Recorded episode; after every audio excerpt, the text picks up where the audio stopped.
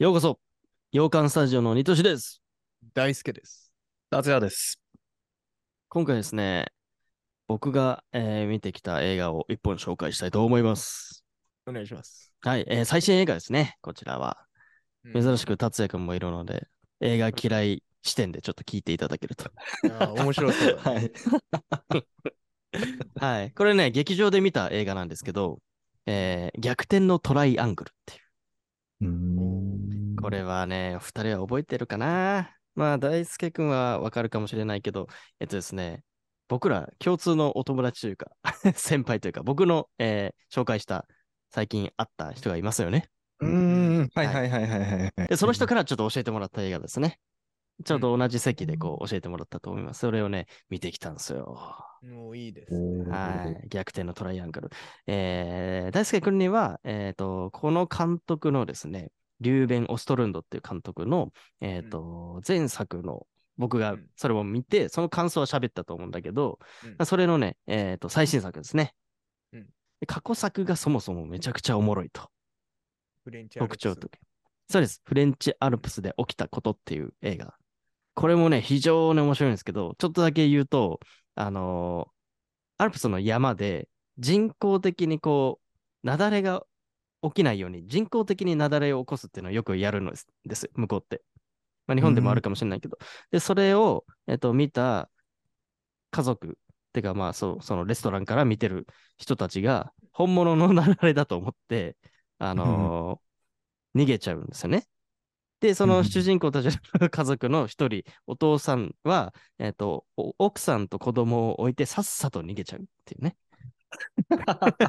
自分だけ。そう。で、そっから、あの、負のスパイラルが始まると。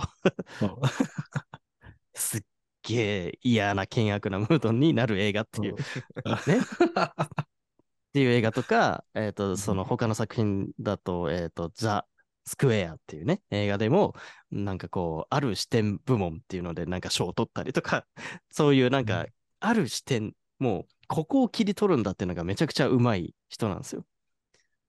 テーマとして、すごい視点を描くな、この人はっていう。ね。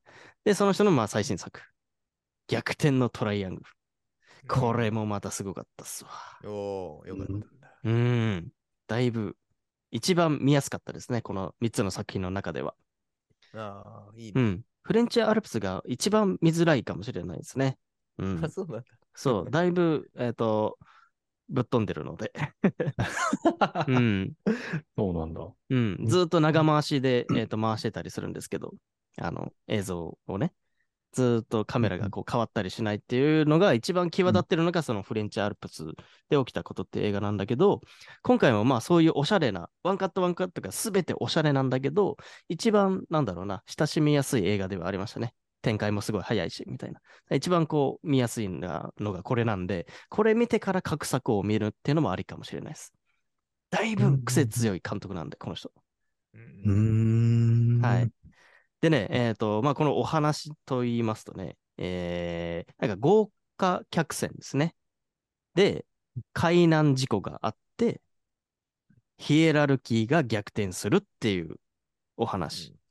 豪華客船で海難事故って、まあ、タイタニック海って感じなんだけど、まあでもね、そういう感じです。本当に大きな船で旅行してる客船でうん、なんかある一つのことで事件が、事故、事故が起こっちゃって、うん。えーそこには富裕層ばっかりいるんですよ。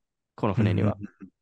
だけど、最終的にこう無人島に着いちゃって、うん着いちゃうんだけど、そこで一番偉くなるというか、指揮を取るのが、まさかのトイレの清掃員のおばちゃんっていう。めっちゃおもろいよね。そうそうそうそう。そういう 逆転のトライアングルってそういうことでああ、す。なるほどね。うんはいはいはいはい。なんか三角関係じゃなくてピラミッドってことなのね。そうです。ヒエラルキーですね。はいまさに。はいそうそうそうはいそう。そういう映画なんですよ。うんうん。でもね、これ、ほとんどがその船で起こったところで描かれて、最後のね、感覚で言うと30分ぐらいしかその無人島は描かれないのよ。その構図もすごいなぁと思うんだけど、基本的にはその船のお話だったりするのよ。うん。で、その、なんかこう、ブラックジョークの天才だなって思うんですけど、この監督。なんかその、富裕層への皮肉がすごいの、とにかく。皮肉ばっかり描いてる感じ。うんうん、富裕層ってこんな感じよねっていうのを、えもうね、ズバズバズバズバこう描いてるわけですよ。で、そういうので、もうずっと爆笑、心の中で。いやー、よくやるな、こんな、みたいな。ね、豪華客船で、そのね、結構汚いシーンとかいっぱいあるんですよ。ううんんうん、最終的にこう船がぐるんぐるんぐるんぐるんね、こう傾いちゃって、みんなこう食事中に入っちゃったりするわけ。だから富裕層がめちゃくちゃになるわけ。うん そういうのをもう皮肉チックにこう描いてる作品なの。うん。まあなんでそんな事故が起こっちゃったかっていうと、えーと、まあ、これ、あの、今更ですけど、そんなにネタバレにならない程度にお話しするんで、今まで、今喋ってるの全部あらすじなんで、まあうん今回も、えーと、そんな感じで喋っていこうと思うんですけど、なんかね、その船の船長が、そもそもね、自殺願望ある人なんですよ。それもおもろいの。うん。もうね、やる気ないの。まあ部屋から出てこない、引きこもりなのよ。もう船運転、出港してんのに。コンコンコンっつって、どうするんですかみたいな。はい、行きたくない。みたいな。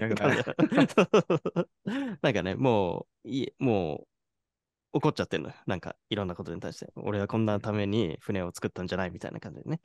うんで、全然出てこなくて、そもそも、もうね、自自殺しようと思ってるの、その船で。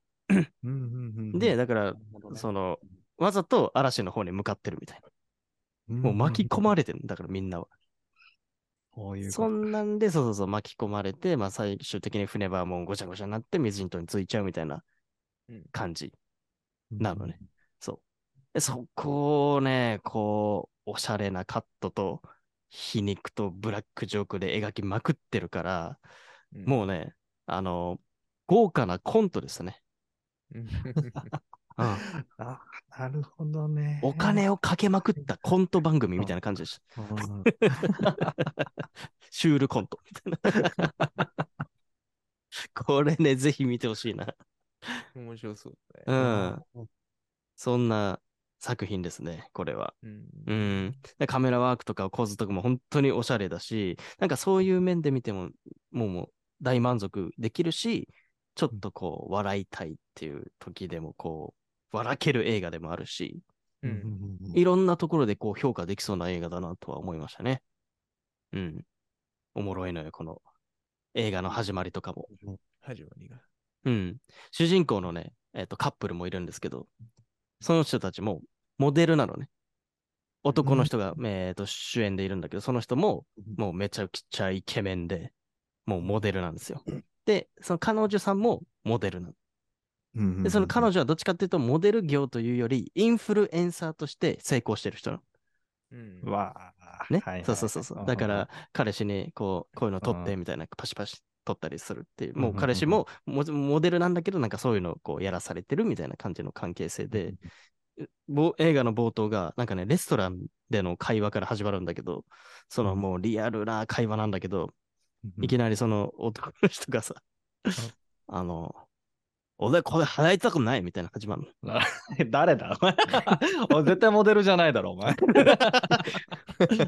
なんで俺が払うの？これ、毎回みたいになってるの。オタクくん出てきちゃったら。ねおじさんだよね。ごめんごめん全然こんな喋り方じゃないんだけど、でもこうやってね、おいじけるのいけない。そっから映画始まるのよ。なんなんで前から俺が払うのこれみたいな。レシート、なんで俺俺の方に置かれたのこれみたいな。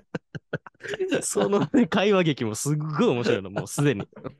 なんでみたいな。うんいや、まあわかるけど、みたいな。うんじゃあ私今回払うよ、みたいな。いやいや、そういうことを言ってんじゃないんだよ、みたいな。いや、俺が払うよ、みたいな。ただ事実確認をしたかったんだよ、みたいな。うん今、平等の世界じゃないのかよ、みたいなこと言ってんのね。俺、この会話でもうおもろいのよ。面白いもんね。そうそうそう。そういうね、あの、ところが散りばめられてるずーっと。そうそうそうそう。で、その人たちもなんかこう、インフルエンサーとして、えー、船にね、招待されたから、彼氏も一緒に行こうみたいな感じで行って、そこでもいろいろ起こっちゃうみたいな。だから視点はそこの二人がずっと主人公なんだけど、おもろいんですよ、これがまた。うわちょっと見たくなったな。ちょっと面白そうでしょ、これ。だから、本当ある視点、もう本当独特の視点をで描くから、本当だね。面白くてしょうがないの。その会話だけでも。独特だけどリアルにあるやつだもんね。そうそうそうそうそうそうそう。そのフランフレンチアルプスで起きたことでも本当そうで、その逃げたことを最初奥さんは責めないのよ、ずっと。うん。で、なぜか、えっと、子供がいきなり不機嫌になって、すごい怖い思いしたからさ。うんで、ね、子供ほんな不機嫌になってんじゃん、どうする？みたいな、帰る？みたいな、なってるけど、その本質は喋らないの、奥さんはずっと。逃げたことに対して。のに、なんか、普通にそこのね、えっと、レストランで、たまたま一緒になった他のお客さんのとと一緒に会話してるときに、この人さ、逃げたのよ、みたいな。あるあるある。急に始まるの。あるあるあるある。そこでぶっ込んでくるみたいなさ。はいはいはいはいはい。でね、は、は、は？みたいな。いや、いや、もうごめんね。まあ、それはそうだけど、なんで今それ話すみたいな。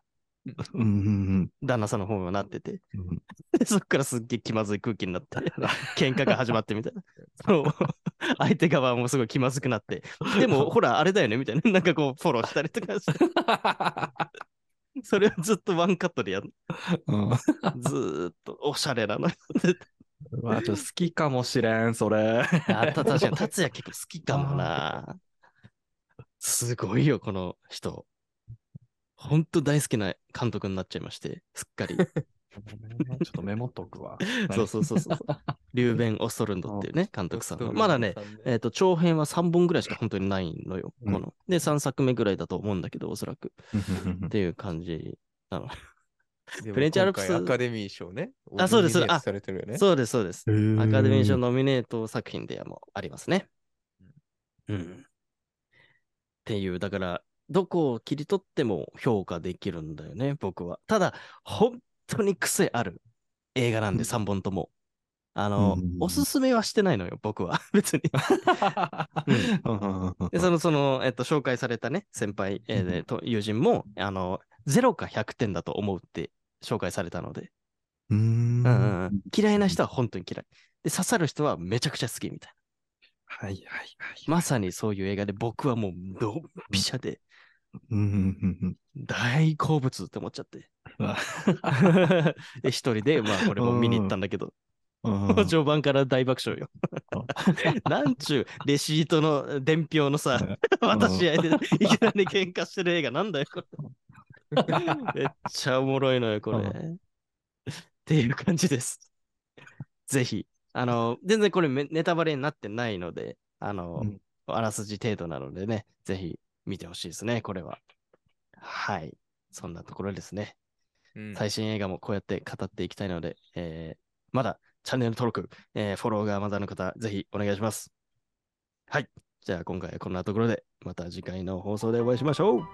じゃあねバイバイ。まだね。